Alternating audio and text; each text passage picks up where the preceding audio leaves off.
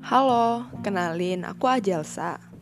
Podcast ini dibuat untuk menampung hal random yang tiba-tiba tercetus di pikiranku.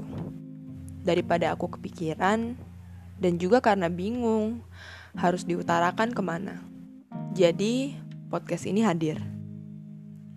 Semoga dapat mengurai rasa bosan, jenuh, dan pelik kalian. Salam kenal, Ajelsa.